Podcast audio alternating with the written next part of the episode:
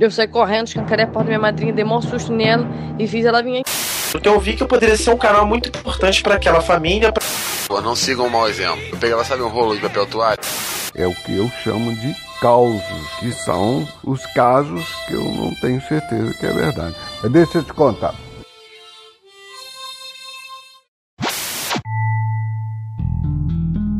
Bom dia, boa tarde, boa noite. Você está ouvindo o podcast Casos e Causos. Histórias baseadas em fatos, nem sempre reais. Se você tem algum caso ou causo que deseja compartilhar, entre em contato e me mande um áudio ou um e-mail para o endereço casos e gmail.com.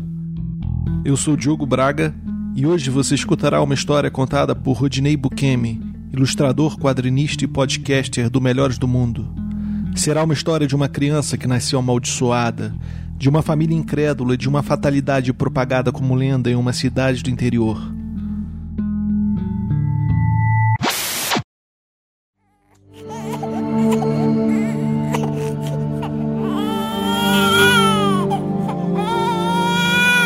Como Juiz de Fora é cidade interior e meu avô, ele veio da Itália muito novinho, né? E foi pra Conselheiro Lafayette. Lá ele conta uma história, cara, que um, um, rapaz que era o sétimo filho, alguma coisa assim e tal, ele tinha um comportamento meio que bestial às vezes, né? Isso aí é 1800 e vovó era gatinha.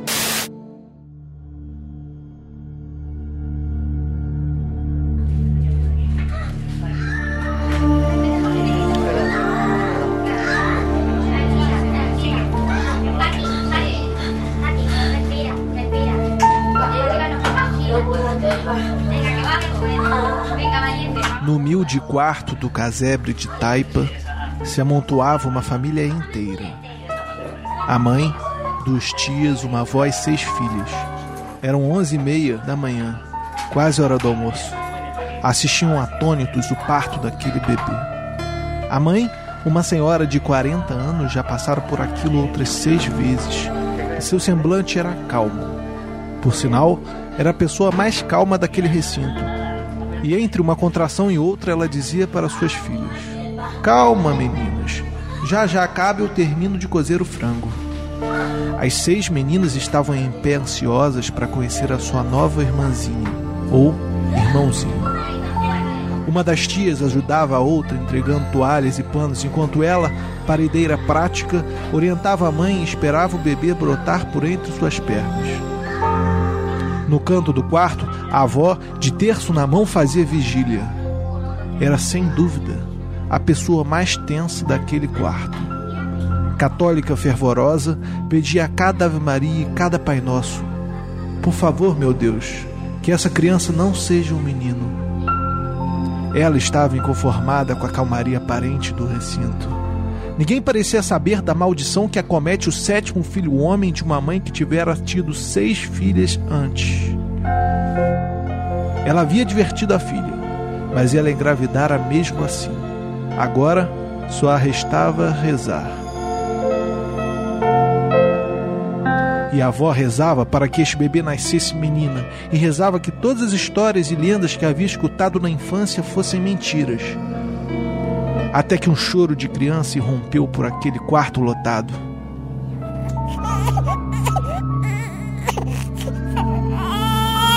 É um menino! gritou uma das tias.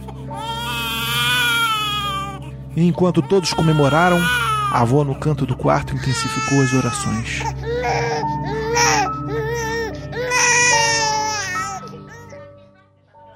Então, desde neném, quando tinha lua cheia, ele ficava muito agitado e chorava muito e gritava, esperneava no berço e tal. E à medida que ele foi crescendo, esse comportamento foi piorando, né? Todas as vezes nas noites de lua cheia. E ele começou a, a, ter um comportamento muito animalesco, né? A avançar nas pessoas, começou a atacar as pessoas, até as pessoas que moravam junto com ele e tal. E ele passou por um tratamento psicológico, foi constatado que ele tinha uma psicopatia, né? Mas ninguém sabia o que que era. Ele passou por um tratamento psicológico e começou a amenizar quando ficou mais adulto. E aprendeu mais a controlar isso. E aí, passados alguns anos, né, ele tinha surtos brandos disso, né, na, nas noites de lua cheia, e se casou. Se casou, constituiu uma família e beleza.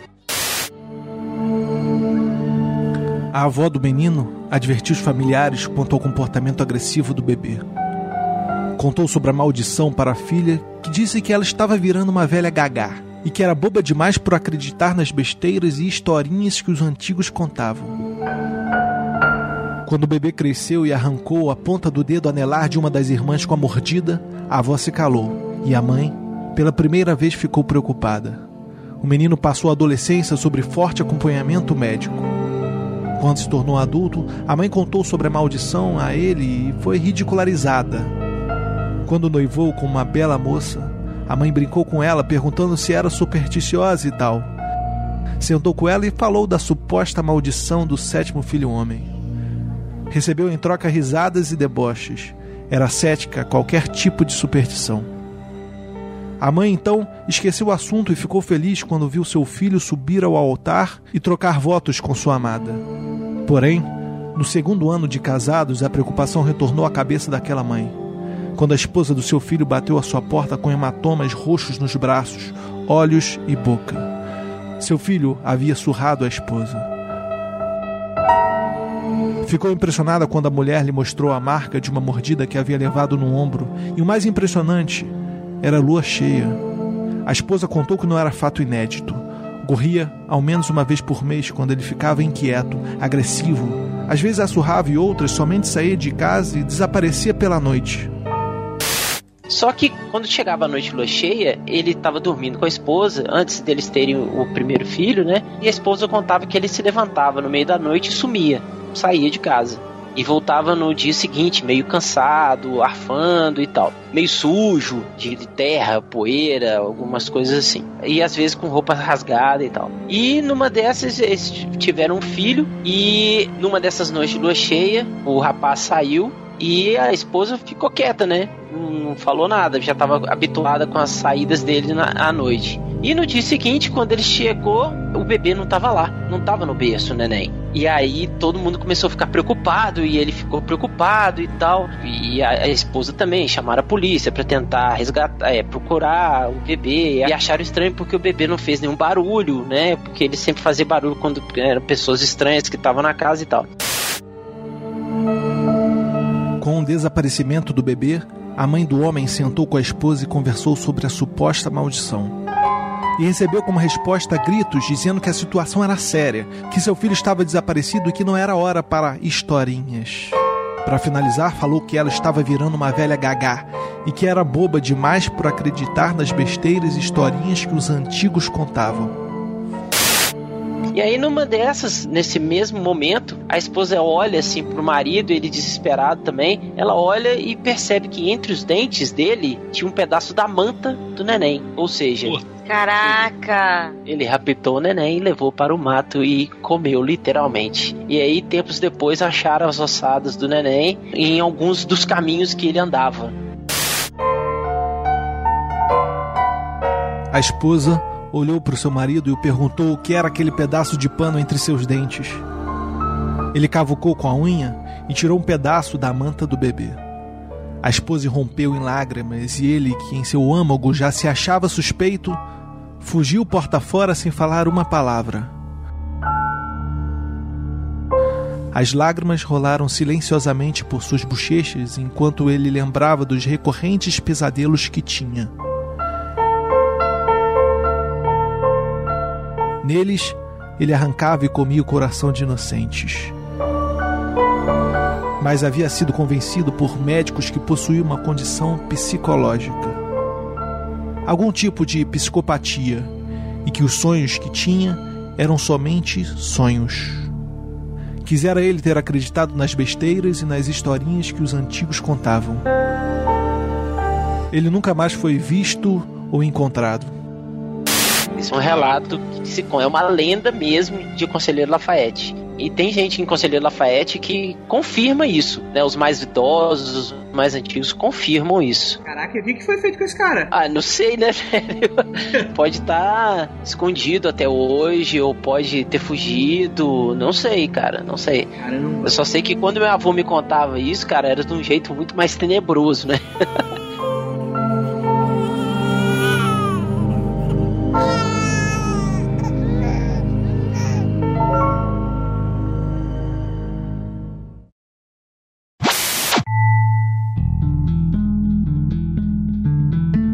Você ouviu o podcast Casos e Causos, histórias baseadas em fatos nem sempre reais. Eu sou o Diogo Braga e foi um prazer ter você comigo aqui hoje. Gostaria de agradecer ao Rodney Bukemi, como já citado no início do programa, pela história. Ele é um ilustrador quadrinista foda. Você pode conhecer o trabalho dele acessando bukemidevianart.com Bukemi com CH e pelo Twitter, arroba. Além do podcast MDM no site melhoresdomundo.net. Gostaria de agradecer também ao Andrei Fernandes do Mundo Freak, porque a história do Rodney foi contada em um episódio no podcast dele, no Mundo Freak Confidencial 99 Causos Populares Lobisomens. E eu dei uma roubadinha nessa história. Roubadinha mais ou menos, né? Porque ele me autorizou a usar e tal. Bom, o Mundo Freak é um podcast que dispensa apresentação. É muito bom e eu sou um ouvinte dele. Tem muito mistério, ufologia e eu sou de fato um, um believer, né? Bom, o Twitter do Andrei é Andrezila, com dois L's, e do Mundo Freak é mundo freak. E o site dele é mundofreak.com.br. E se você gostou do podcast, por favor, indique o Caso e Caos para os seus amigos. Compartilhe e o classifique no iTunes.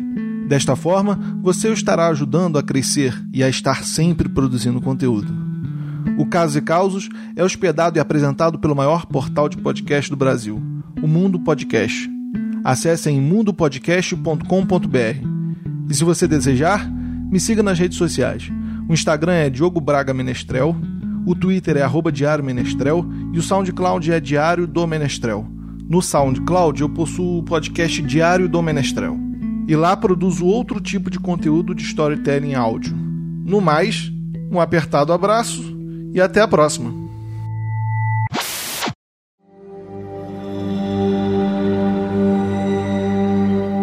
Aí, cara, é, eles falaram, não, vamos continuar caminhando, vamos continuar caminhando. E chegou um determinado momento que eles escutaram um rosnado e o rosnado ficou mais perto deles, assim. Aí eles abraçaram um no outro e começaram a andar abraçado, né?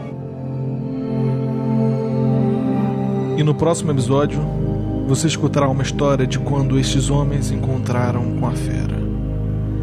Somente aqui, no Casos e Causos Podcast.